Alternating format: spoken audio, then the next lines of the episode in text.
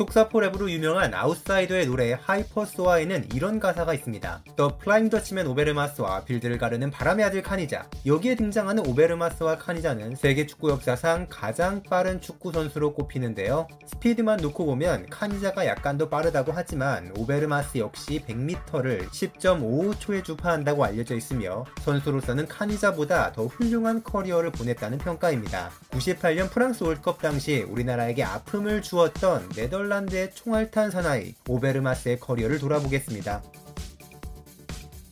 오베르마스는 1973년 네덜란드의 헬드를란트주 엠스트에서 태어났습니다. 감자 농장을 운영하는 가족들 밑에서 자란 오베르마스는 자연스럽게 축구하기에 적합한 체력을 기를 수 있었는데요. 특히 집에는 트랙터가 없었기 때문에 가족들이 감자를 수확하는 동안 오베르마스는 스스로의 몸을 수레에 묶고 열심히 달렸다고 합니다. 이런 집안 사정이 유럽 역사상 가장 빠른 윙어의 초석을 다졌다고 해도 과언이 아니었죠. 축구를 너무 좋아했던 오베르마스는 지역 내 축구팀 SV 에페에서 축구의 기초를 다졌으며 14살의 나이에는 프로팀 고 어헤드 이글스에 입단합니다. 이 팀은 원래 안정적으로 네덜란드 1부 리그에서 뛰던 팀이었지만 공교롭게도 오베르마스가 입단하기 직전에 강등을 당했는데요. 때문에 약 3년을 유소년 레벨에서 뛴 오베르마스는 17살이 된 9091 시즌에 성인팀에 데뷔했을 때 2부 리그에서 뛰게 됩니다. 특유의 빠른 스피드로 활약한 오베르마스는 단 11경기를 뛰며 한 골을 넣었지만 1부 리그 팀들의 많은 관심을 받았고 데뷔 1년 만에 에레디비지의 중위권 팀 빌렘으로 이적합니다.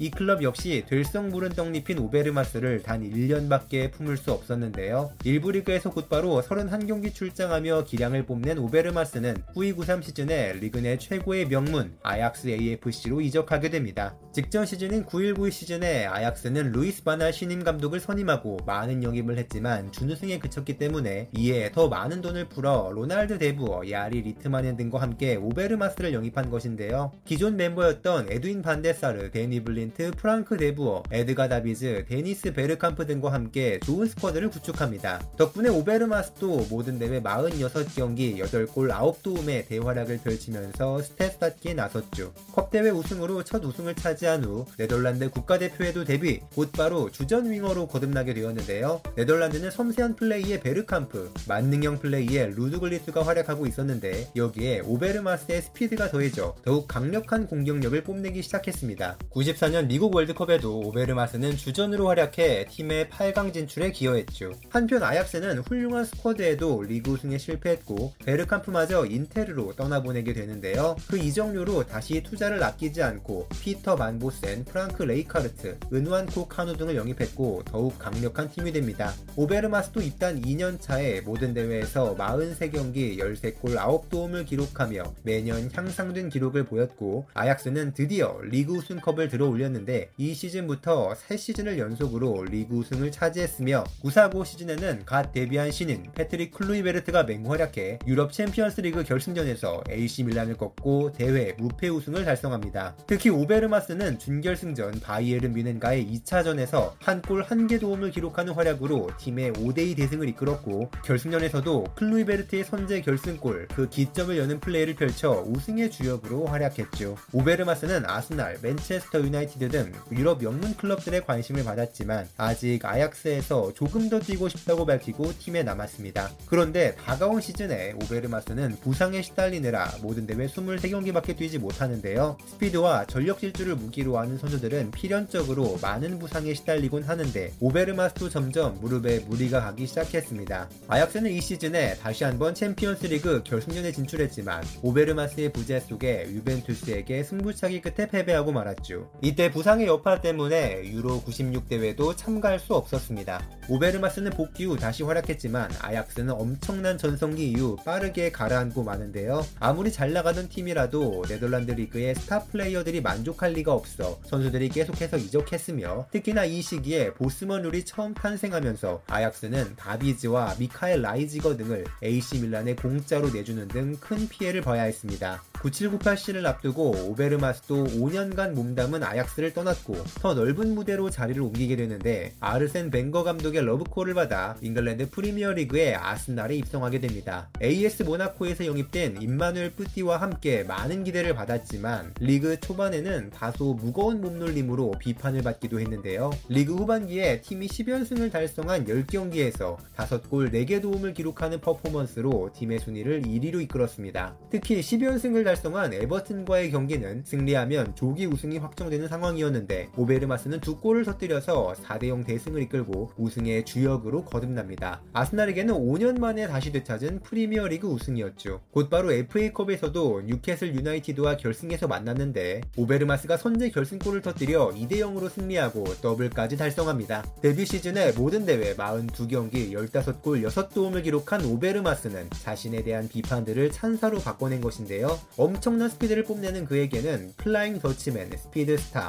로드런너 등의 별명들이 붙었고 팬들이 열광함은 물론이었습니다. 이후 참가한 98년 프랑스 월드컵에서 오베르마스는 대한민국을 상대로 한 골 한 개 도움을 기록해 5대0 승리에 앞장섰고 네덜란드는 16강과 8강에서 각각 유고슬라비아와 아르헨티나를 꺾고 준결승에 진출합니다. 하지만 오베르마스는 8강 경기 직전에 훈련 중 부상을 당했고 아르헨티나를 상대로 잠깐 뛰었지만 이게 부상을 더 악화시키고 맙니다. 결국 4강 브라질과의 경기에서는 대회 첫 결장을 했고 공교롭게도 이 경기에서 네덜란드는 승부차기 끝에 패배하고 맙니다. 아스날에 복귀한 오베르마스는 다시 에이스로 활약했고 맨유와의 체리티 실드에서 또 선제 결승골을 넣어 승리를 이끌었는데요. 그렇게 두 시즌을 더 활약했지만 아쉽게도 아스날은 이후로 추가적인 트로피를 획득하지는 못했습니다. 그래도 단 3시즌만 뛰고도 134경기 36골 31개 도움을 기록한 오베르마스는 팬들에게 많은 사랑을 받아 나중인 2008년에 팬들이 뽑은 아스날 역대 최고 의 선수 12위에 선정되기도 했습니다. 하지만 오베르마스는 함께 입단해 아스날의 상승세를 이끌었던 뿌띠와 함께 다른 팀으로 이적하게 되는데요. 루이스 피고를 레알 마드리드에 빼앗긴 바르셀로나가 그 이적료로 두 선수를 한 번에 영입해버립니다. 팬들은 크게 슬퍼했지만 그래도 오베르마스의 이적료는 당시 네덜란드 선수 역대 최고에 해당됐기 때문에 아스날은 두 선수를 영입했던 이적료 대비 약 4배에 가까운 이익을 얻었습니다.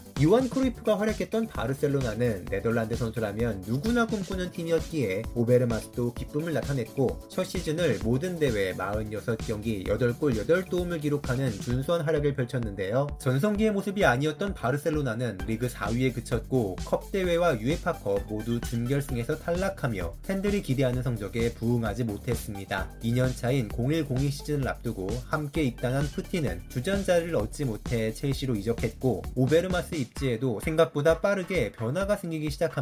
팀이 분위기를 바꾸기 위해 신성 하비에르 사비올라와 사비에게 더 많은 기회를 주면서 오베르마스의 출전 시간이 줄었고 또 부상으로 못 나오는 횟수가 잦아져 모든 대회 32경기 한 골 5개 도움에 그쳤습니다. 스피드를 무기로 하는 오베르마스는 그동안 잘 버텨오고 있었지만 30대가 가까워오면서 부상의 빈도가 더욱 늘어나기 시작한 것이죠. 여러 노력에도 불구하고 바르셀로나의 순위는 여전히 리그 4위 정도에 머물렀고 이에 분위기를 바꾸기 위해 과거 바르셀로나의 감독이었지만 네덜란드 대표팀을 맡기 위해 팀을 떠났던 반 할 감독을 다시 데려왔습니다. 아약스 및 네덜란드에서 함께했던 감독이라 좋은 호흡이 기대됐고 오베르마스는 모든 대회 32경기 7골 5개 도움으로 분전했지만 여전히 부상으로 빠지는 빈도도 많았고 예전과 같은 활약에는 못 미쳤다는 평가를 받는데요. 팀도 거듭된 부진에서 헤어나오지 못해 반 할이 단 6개월 만에 경질되고 리그 순위는 6위까지 추락합니다. 새로운 감독으로 프랭크 레이카르트가 선임되자 바르셀로나는 더욱 큰 변화의 바람을 맞이하는데 오베르마스는 계속된 무릎 부상으로 후보로 밀려났기 때문에 리그에서 20경기밖에 뛰지 못했고 유로 2004에도 참가하지만 후보로 별다른 모습을 보여주지 못했습니다.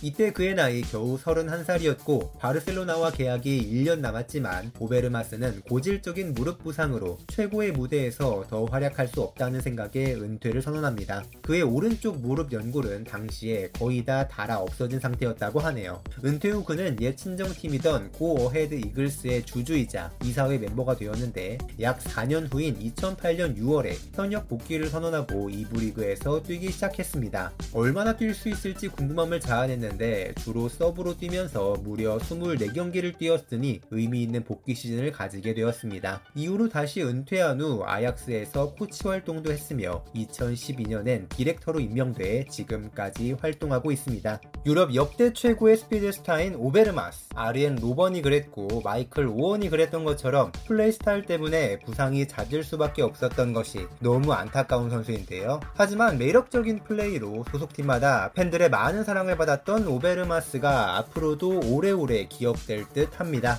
지금까지 충나이시였습니다. 구독과 좋아요 버튼 눌러주시면 힘내서 더 많은 선수들의 레전설 얘기 전해드리도록 하겠습니다. 감사합니다.